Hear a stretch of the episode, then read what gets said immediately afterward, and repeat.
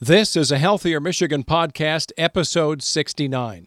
Coming up, we discuss what diet trends we anticipate seeing in twenty twenty-one.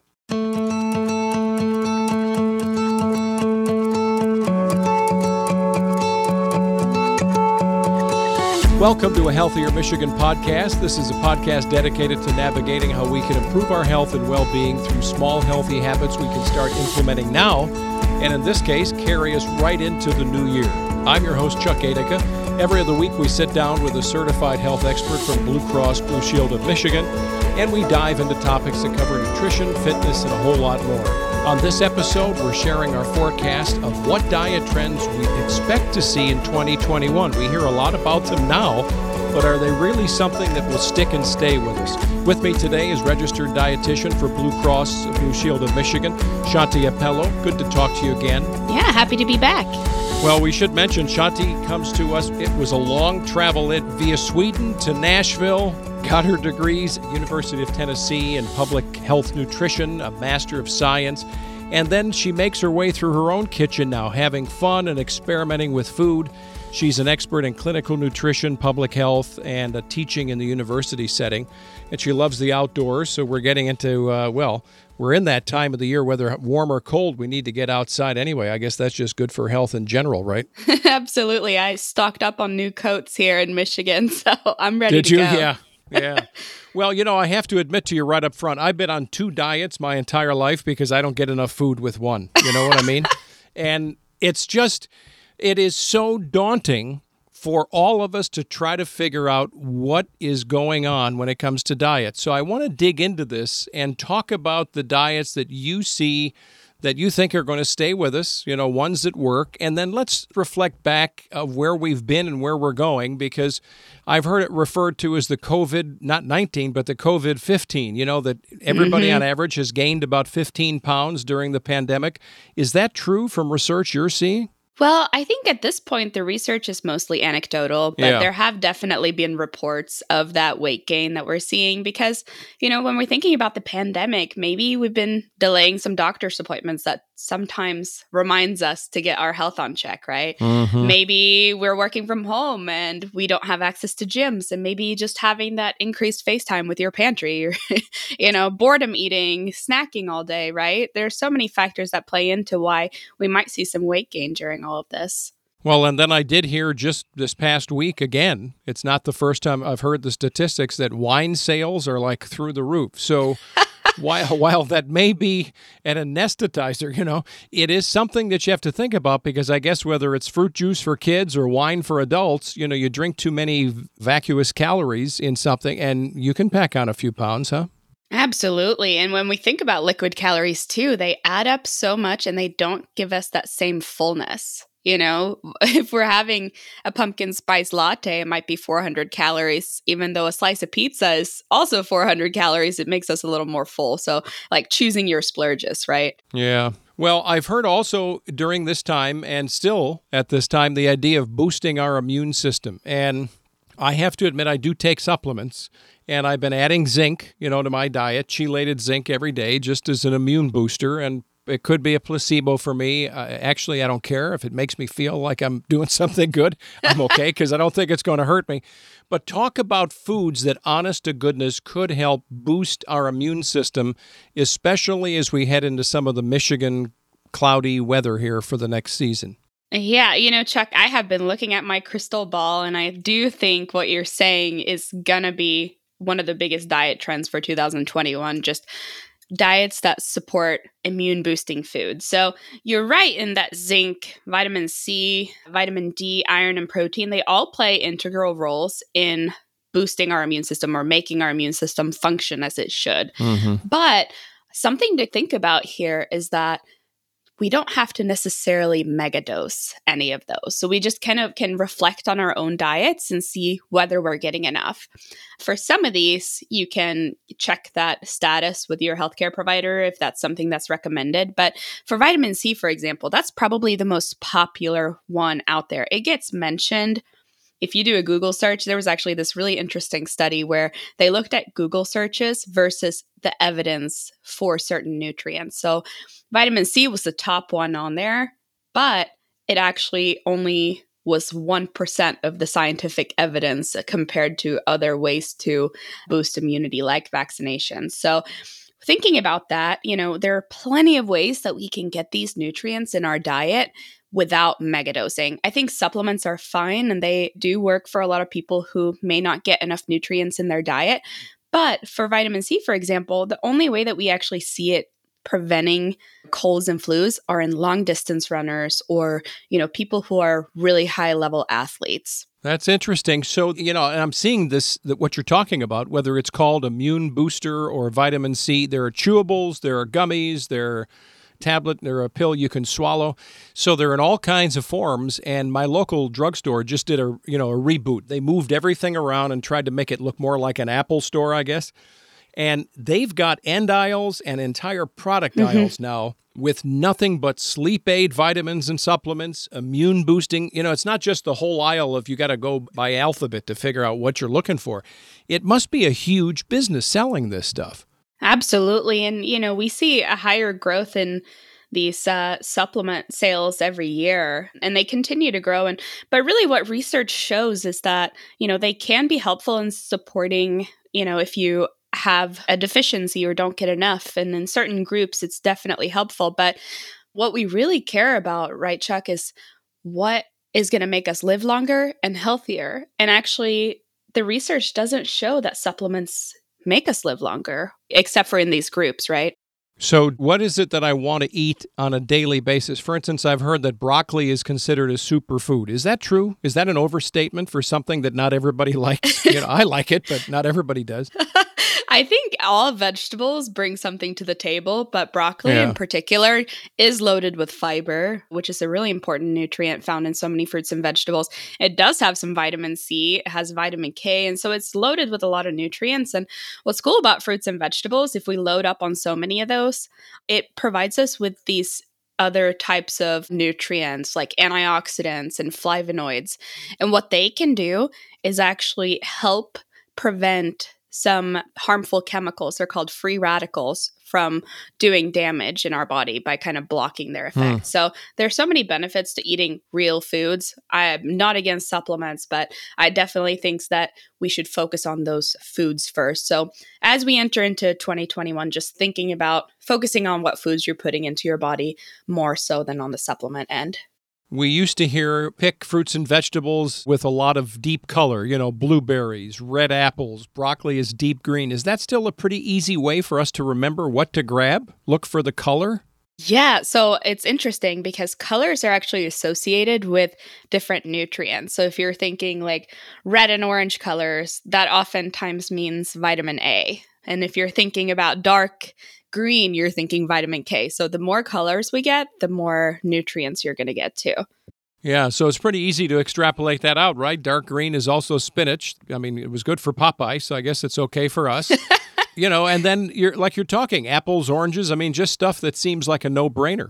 Yeah, and what's cool too is that so many different vegetables actually have, like one serving has more than enough sometimes than you need of certain nutrients. So like vitamin C, easy to get in strawberries, easy to get even in broccoli. So things add up. So basically the key takeaway here is focus on food first, but you can definitely benefit from, you know, some supplementation as well. You know, Chuck, one thing that I think is also interesting with COVID nineteen is the way that like meal prep kits and delivery is going to work into our lives in twenty twenty-one. I think that mm. a lot of companies are looking at how do we satisfy the consumer that is at home most of the time and they're not behaving like they usually are in terms of their food trends. Like people are trying new things at home, maybe are more open to new cooking techniques and things like that. So I think we're definitely going to see more diets or types of companies doing more meal prep kits and deliveries. Well, you know, that's funny because I guess sometimes I hear seniors kind of revolt at this idea of meals on wheels, you know, something that shows up at the door. And and I see this change. I guess it's a lifestyle change because, you know, we shouldn't call these things diets. But the lifestyle change, obviously, it's getting delivered to the door. You don't have to go out and get it and expose yourself to anything. If you have a particular problem, right, like diabetes or you need to be low sodium, you can dial down some of these ingredients on a, a dashboard somehow and the food shows up made just for you. Yeah, sounds pretty good in my book. Yeah, well, I mean, I know it's got to have a cost associated with it, so I guess if you get into it and that's your thing, if you're sticking with it, isn't that part of a twenty twenty-one um, idea that if you start something, don't just start it January first and give up by the ninth? You know, stick with something to see if you get some results from it. Yeah, absolutely. And, you know, it's all about what's going to work for you. And I think you made a good point with that. You know, for some people, these meal deliveries or meal prep kits might fit into their lifestyle, and it's something that they're able to keep up. And that's really the key as we dive into more diet trends here, is that when we choose something, we want to make sure that it can last in the long term, right? Like, the reason people try so many different diets all the time is that they don't work, right? Otherwise, why would you try a new one? Yeah. And I think it is contextual, don't you think? Because I know people who have done the low carb thing and it works like a charm. Oh, yeah. And then there are other people who have done something slightly different, or just a very balanced Mediterranean diet works like a charm. I mean, everybody's body is not the same. We're not all wired the same. Yeah, absolutely. And I think something to think about there, though, is just to be careful with some of those bold claims that we're faced with, you mm. know, with different diets, yeah. because, you know, there's nothing wrong necessarily with low carb diets, but there's different levels of extreme with it. You know, there are some where, like, you might have a rather low carbohydrate amount, but you're still able to eat all the foods without restricting a food group, right? So there are plenty of low carb diets out there that still allow you to eat fruits and vegetables and include some grains or beans, but there are some that actually are so restrictive to where you can't fit fruit into that lifestyle. So just thinking about that, that there are, like you said, so many different things that work for different people, but just being mindful of what is going to be good for your body. So I want to talk about plants for a minute, not just the vegetables we buy, but we're seeing a push. Part of it is, I guess, for climate concern. Part of it is just uh, for concern of animals. Part of it is that it's sustainable, you know, for us to grow plants.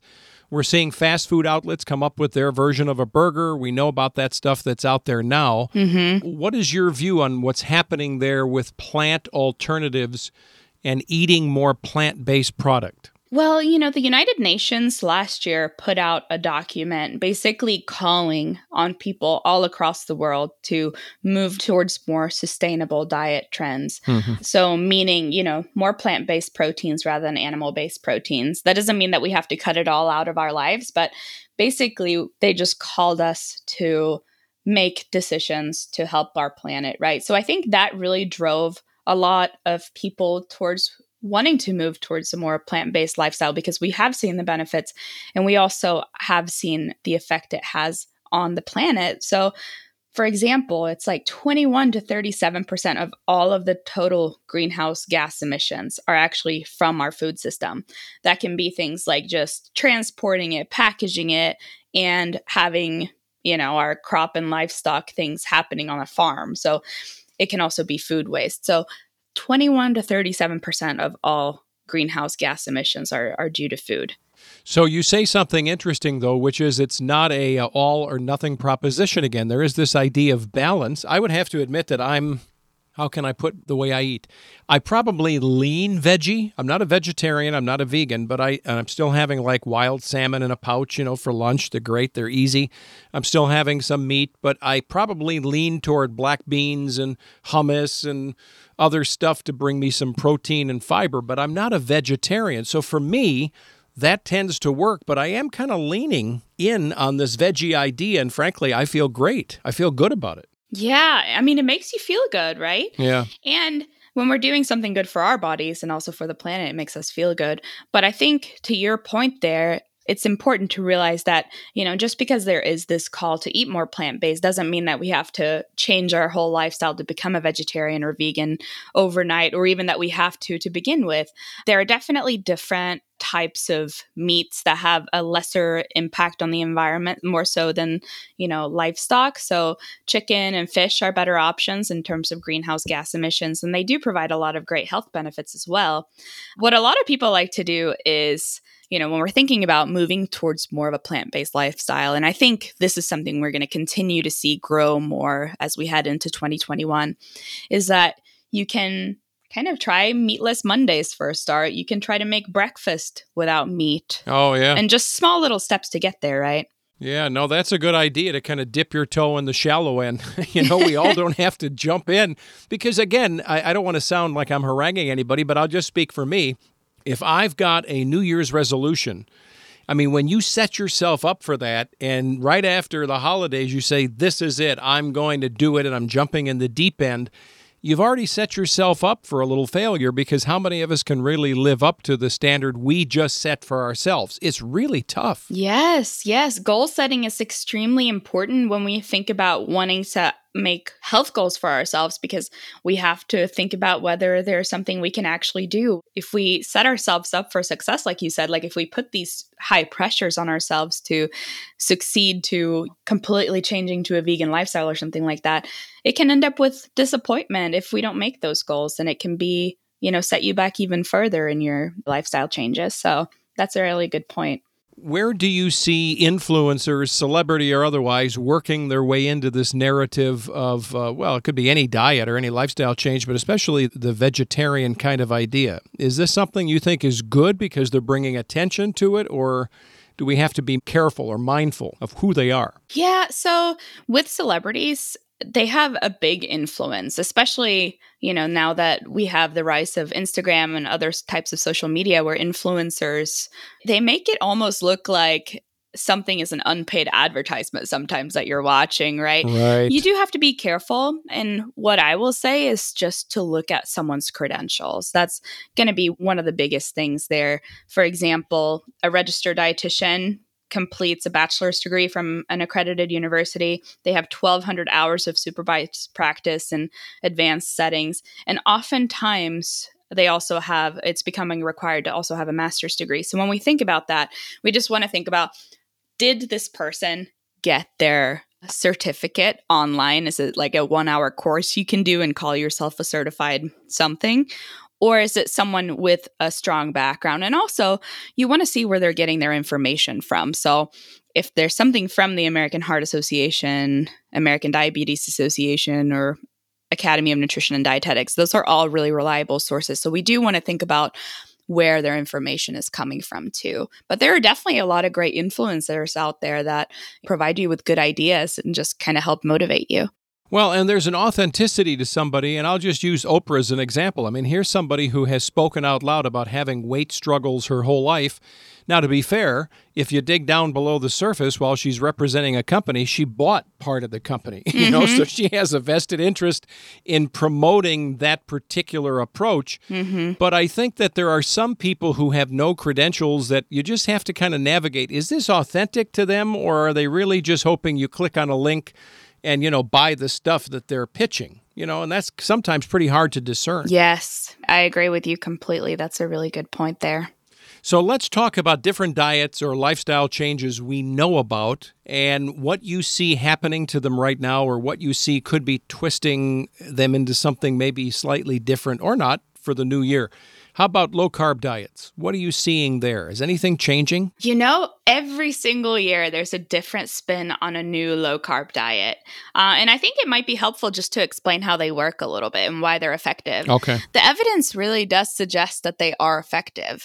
And it really comes back to that, what is sustainable, right? Because oftentimes if a low-carb diet is too extreme, it doesn't work out in the long run. But basically what happens is that when you cut carbohydrates from your life, you know, it's our body's main fuel. And we also have a storage form of carbohydrates called glycogen, and that's found in our liver and also in our muscles. And so we kind of drain that storage form of glycogen, which is bound to a lot of water. And so in the very beginning of a low-carb diet, we actually shed a ton of water weight there because we're losing our glycogen stores. And so, you know, some people might lose ten pounds in a week and they feel great because they're less bloated. Yeah. And so, of course, we're cutting out some foods. We might also cut our serving sizes and also calories. And with that, we might also see some weight loss. So they work, absolutely. But, you know, it just depends on how extreme they are. And so just being mindful of what actually would work. So, you know, asking yourself, could I go out to eat with friends on this diet? Could I celebrate events with my family and still have a good time? So just, you know, thinking about things like that. Low carb diets, it's interesting. So for example, I, I talked about how our liver has storage form of glycogen. Now, before someone undergoes gastric bypass, oftentimes what happens is that they'll go on a low carb diet for a month or so before in order for the liver to shrink in size so that it's easier to go in and perform the surgery. Oh. Yeah. So there's a lot to it. I mean, there's some truth to what's going on in our body there. So while you say that, though, and I tend to lean low carb, it's you can't do it if you're really going to eat, you know, an apple and peanut butter in the morning. There's still carbs. But if I stayed on oatmeal and bananas, which sounds healthy my entire life for breakfast, and I'd have trouble. I get stuck. So I know I personally have to lean a little bit toward lower carb. But then I've also met people who, honest to goodness, Shanti, they're saying, I'm having six eggs for breakfast, I'm eating bacon, I'm having a steak for lunch, I'm eating processed meat products in between for snacks, and they're losing weight. And you just scratch your head and you go, oh my gosh, are you going to be able to do this for the rest of your life? And when they stop, wow, I often see the weight not only comes back, but it kind of comes back as a tsunami. There's more. Yeah. You know, oftentimes what happens is that when you've deprived yourself for so long and you're seeing results, you take that yeah. first bite of a slice of pizza and you feel freedom. yeah. Freedom is ringing. And then, you know, that can often turn into, uh, you know, uh, like you said, tsunami of other habits. And you made another good point there about some low carb diets. We have to think about other diet qualities that surrounds them. So if you're eating, you know, six eggs for breakfast and a ton of bacon, yeah, you might lose weight, but how good is that really for our heart to stuff ourselves with, mm-hmm. with bacon and all that saturated fat? So just being mindful of all of those. Now, in that same vein, I think that we're going to see more diets relating to our circadian rhythm. So think intermittent fasting. There might be different types emerging. So the typical is going to be like you can eat for eight hours in a day and then you're cut off. So you might see some different time spans there, and you might see some different ways that maybe people are able to eat what they want on the weekends, but be more restricted during the days, but really catering to how our body's natural rhythm works and our, our sleeping patterns and our daily activity and things like that. Well, so you are one of these people you were talking about a few minutes ago. You know, you're highly trained, you've got a lot of experience, and here comes this phrase, circadian rhythm. And in the old days, we would just hear something basic like, you know, don't snack at night after you're done with dinner, whatever that means for you, six or seven, especially now with crazy news from politics to the pandemic to whatever. I can see how people could be grabbing a bag of chips all the way through the eleven o'clock news. Bad stuff. Right? I mean, it's just you're you're off your circadian rhythm. We just didn't know it had a name. Yeah. Yeah. It, it is a cool name. Thank you for explaining that, actually, because it, it is uh, kind of a big word there. But yeah, so basically there is some research that suggests, I think definitely more research needs to be done to really iron down how this works and how we can mm. work with it. But basically our bodies have a natural cycle of sleep at night, we're active during the day, and it gets into this circadian rhythm. And if we cater to that with our eating habits, our body kind of knows what's going to hit it, if you will. Yeah. And so researchers are really looking into this and seeing how we can benefit from that. But, you know, when it comes to restricting our eating to a certain number of hours during the day, we also restrict that nighttime snacking and maybe provide some more rigor for people who need more structure. Yeah, and I think you hear intermittent fasting. I don't want to go too deep on this, but I should just say me. When I heard it before, I used to think, wow, I don't know if I want to fast. And then if you do the math, if you just stop eating and snacking by eight o'clock and you wake up the next morning and you don't have breakfast till eight o'clock, that's twelve hours of fasting. Mm-hmm. It's just... that's the rhythm. I mean, that can become a natural thing, and it's not hard for me anyway to push myself toward that process. So mm-hmm. that's been an easy way for me to think about it without thinking, oh man, I got to go three days without food or something. That seems kind of wacky. Yeah, absolutely. Yeah. yeah, and it really goes back to that, what you said earlier, like leaning towards a more lower carb lifestyle works for you. And so if that works for you, that's something that really is beneficial, because ultimately, as long as you're eating healthy and you're seeing the results you want, that's really what we're looking for, right? Something we can stick to.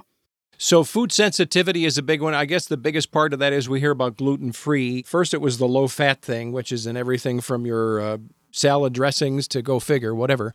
And now gluten-free is the thing. We happen to have a son who really does have, you know, the disease where he's got to be gluten-free. Mm-hmm. So that's an issue for us. Well, this year's holidays are kind of a mess. But, you know, usually when we gather, we just make everything gluten-free. But talk about sensitivity, because it's not just gluten some people may have a problem with that doesn't help them mm-hmm. when they're trying to lose a few pounds, right? Yeah. So, you know, this idea about food sensitivity is really attractive to people because it's like, okay, if I can just figure out what it is, then I can cut it out and feel better. So understandable, right? So there are a lot of food sensitivity tests out there that basically tests your blood and sees what kind of foods you're more sensitive to. But it sounds like magic, right? You're like, oh, I need that. But sometimes those are a little skewed because when we have a lot of something in our diet, for example, like I'm just going to say lettuce. Now, if you're having that often, the markers for that might be more turned up. Oh. And so with that, it might show up that you're sensitive to lettuce where you might not actually be because it just happened so to be that you had a lot of that lately. So, you know, they're not perfect tests. And so the best way to really determine whether you're sensitive or not is probably not going to be one of those. It's probably going to be something where you're keeping a food diary and figuring out how you feel after certain foods. But they cater to so many people because they're like, well, if you do this, we can create this quick fix for you where you're going to feel better. And ultimately, we all want to feel good. But you know, you are giving us, I don't know if I would call it a quick fix or a hack, but you are giving us an idea for food sensitivity. If we're not inclined to go to our doctor and say, I need a blood panel drawn on X, X, and X, or he tells or she tells us that, then maybe the way to do this is to subtract something out of our diets and keep track that I started feeling better when I removed lettuce. Well, maybe that was it, or maybe it was the chemicals used to spray on lettuce, or goodness knows what it is that's affecting your body. Yeah, absolutely. There are definitely a lot of fun things to try, and yeah. you're your body's best detective, right? So, but I will say just mental notes doesn't really do it. Keeping a food diary is definitely going to be key there. And you can do that, to be honest. I've got, uh, I'll tell you which one it is right now. I've got my phone right here. I've got the Lose It app on my phone, so oh. I track my food every day. And you know what that does for me, to be honest? It gives me a diary. It does show me what I'm eating, and it gives me all the inputs of the food. But it also, it sends me little messages, like I'll wake up and it'll say, you know, I noticed when you eat apples, you actually do better in weight loss. And I'm like, what? How did you know? What? And it starts to it starts to become intuitive that I'm doing something good, and I'm not sure that eating apples makes me lose weight, right? But it is seeing a healthy trend, and I kind of find it funny that I've got a pal now in my smartphone that's coaching me. Yeah, you know? Exactly. It's kind of fun. And you make such a good point with that because you're naming one of the best weight loss techniques out there, which is tracking. Being accountable not only to yourself but to your diary is a way to keep yourself honest and just staying on track, because sometimes, and honestly, as humans, we all do this. We underestimate the amount of calories we consume. So we might look at something and be like, oh yeah, that's two hundred calories. And then like you forgot the bite of peanut butter you had, which was one hundred twenty. And so it all adds up, and we might think to ourselves later, oh, well, I didn't have that much today. And so it's really important to keep track like you're doing with an app, whatever works for you. And that's proven time and time again to be one of the best strategies out there. So you look at all this stuff in the universe, and it's got to be bombarding you from different sources, right? You've got the United Nations, you've got everybody that's sending you stuff that they're professionals. When you look for the best diet mm-hmm. for most people, what jumps to the top in your mind? You know, over and over again, we are seeing the Mediterranean diet and the DASH diet, which stands for Dietary Approach to Stop Hypertension Diet. And with those, they're full of fruits and vegetables. They are plant forward, so they still include meat if you'd like. But the key to why these are so successful is that they have balance in terms of nutrients, but they are also something that doesn't restrict you from any food group. So that is going to be the biggest point here. And if you look at all the different websites and a lot of credible ones that put out, you know, best diets at the end of each year, you're going to see Mediterranean diet and DASH diet, you know, over and over again there in the top two spots.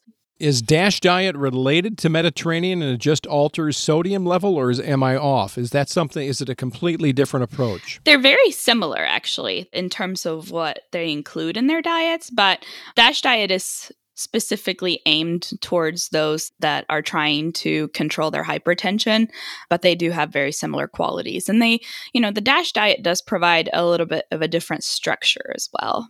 But you know, what's encouraging here is either diet probably, but the DASH diet in particular, I'll bet you, when you're looking to boost your immune system, because we've heard that underlying hypertension has been a big deal relative to COVID, right? So if you're looking for a significant change that could give you immune boosting properties too, maybe that's a good choice for you. Yeah, absolutely. And you make a good point there, because if we're taking care of our underlying conditions, we're going to end up healthier. Right? So if you have type two diabetes or hypertension or something like that, if you're taking care of that first by eating healthy, by getting activity, you're going to end up better in the long run in terms of preventing all kinds of infection. Yeah. Well, now tell us, as you look at diets again across the board, questions and bullet points, questions, however you want to think of them, we should be thinking about and asking ourselves about a particular diet maybe before we started. What would some of those quick things be that we can uh, assess, is this a good diet for us? Yeah, so the biggest one is going to be, can I adopt this into my lifestyle? Is this something that I can do three to five years from now? Or is this something that I want to be a quick fix? Is it eliminating any food groups? And what happens when we eliminate food groups is that we lose important nutrients that we do need. The other thing is, can I enjoy time with my family and friends? That's a huge one. I think in any case, it's so important to have an intentional conversation with your family and friends about how they can support you in your new lifestyle change, because I know I have food pushers in my family. They're like, you've done so good. You can have just one. So just thinking about ways that you can be supported, but also thinking about how you can still enjoy time with them if you're too restricted in what you're doing. And then the last one is going to be, is this a one-size-fits-all diet?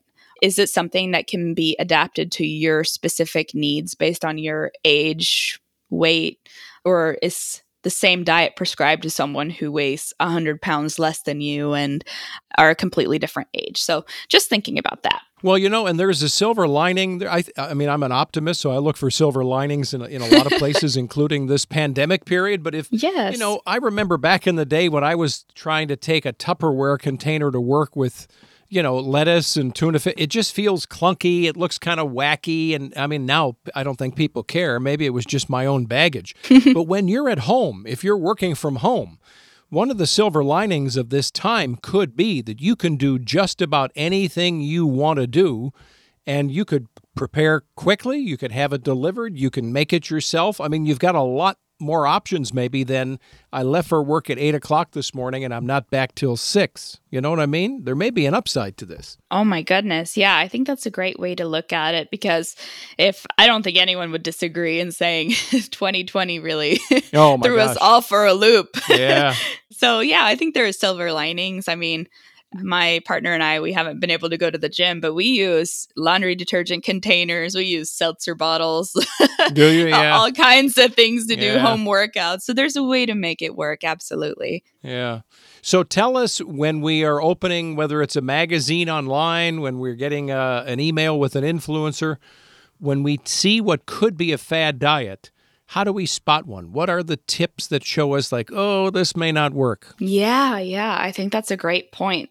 I think one of the best ways to detect nutritional nonsense, if you will, is if they have those really bold claims or quick fixes. So if they say you're going to lose twenty pounds in one month and keep it off, it might be too good to be true, right? And so if they have a secret ingredient, that's another one. Like, ooh, the nutrient your doctor doesn't want you oh, to know yeah, about. Yeah. It's like, right. wait, if it was such a, like, why should this be a secret? Everyone should be doing it if it's something great, right? And then, you know, severe restrictions is another one. A lot of people can have a lot of great success if they have rigid rules, but typically for the long term, that's not going to go down very well. And then another one is if it's claiming to change your body's chemistry. So think diet pills here. if it's saying that you can do this juice cleanse or apple cider vinegar diet or whatever because it's going to change your body's metabolism, it's probably not going to work. Mm-hmm. You know, what I like to say is sit back, relax, and let your kidneys do the detoxing. We have a body part specifically designed to help detox your body and and help things moving along. So, and you know, I I am always amazed. I don't ever buy those uh, magazine rags at the checkout at the grocery store, right? But they're still there, which amazes me. But they always tend to have something about food. You know, the quick twenty pound weight loss, or we discovered the secret thing in some berry in Africa somewhere. And when I see that stuff, I think, well, why wasn't that berry, you know, in Southeast Michigan? Like, why? They go away because I've never been to that part of the world. I don't really know if it works or not, but they do make it sound like it's the super duper discovery. And, you know, maybe if there were some peer reviewed research that comes out, but it's always funny to me that it's in a far off place that none of us can check on. Yeah, absolutely. And I mean, we, we have to relate to people. And I mean, I do this myself. I'm like, man, that sounds easy. Like whatever it is, it doesn't even have to be diet related. But sure, if we can do something that's easy and quick and it's better than spending your time meal prepping and exercising over and over again, it might sound attractive, but you know, there are so many other health benefits, more so than just weight loss, that we think of whenever we are active and eat healthy. I mean, it's powering our bodies for a longer life. So we've covered a lot of great territory, right? But give us some takeaways of things you think we should concentrate on. We're just days away, a couple of weeks away from the beginning of a new year. Thank goodness, you know, we get out of the dumpster fire of twenty twenty. But, you know, what is it that we should be thinking about that we can get on a plan, a change for a healthier lifestyle diet, and stick with it? Yeah, so setting a goal. And thinking about that goal being all-encompassing to your health rather than just diet-focused or exercise-focused. Thinking about something that's going to be realistic and also making sure you check in with those goals as the year goes on. So like you said earlier, you're not starting it January first and quitting January twentieth. But I think the biggest piece here as we're seeing new food trends emerge in twenty twenty-one is going to be that if it seems too good to be true, it probably is. Yeah. And I, I'd like to just add one. You're the expert, but let me add one because this is something I've wrestled with my whole life. If you step on a scale and you've lost one point two pounds in a week, many of us go, oh, come on. I mean, that's just, that is so pathetic. And then you do the math and you think, wait a minute. If I did this for fifty weeks in a row somehow, with a couple of weeks off for, you know, just being fun, mm-hmm. that's sixty pounds of weight loss in a year. I don't give myself, I guess, enough grace. Maybe that's under the category of self-care. You know, I'm I'm maybe not as easy on myself saying, wow, that actually it wasn't five or ten pounds like the magazine promised, but boy, if I stick with this, that's a pretty good way to have a nice trend here over the course of a month or two or three. That's not bad. Exactly. Yeah. And what you're describing is that slow and steady and also safe weight loss. That's the best for that long-term success that you'll see years and years after rather than, you know, regaining that weight after just six months. Yeah, that's good. I'm glad then. I'm glad I'm going to be nice, nicer to myself in twenty twenty-one. Yeah, you have some great thoughts there, Chuck. You really do. I told you I've been on two diets my whole life, so I'm experienced.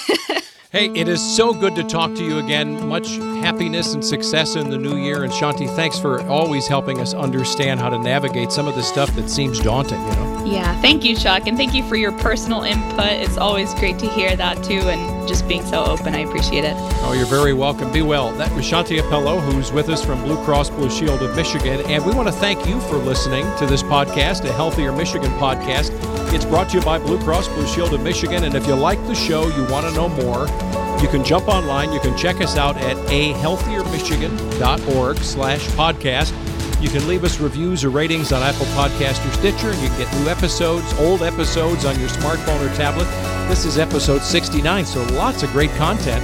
If you're trying to get out there and walk and put your steps on for the day, whatever it is, be sure to subscribe to us on Apple Podcasts, Spotify, or your favorite podcast app. I'm Chuck Adica. Stay well.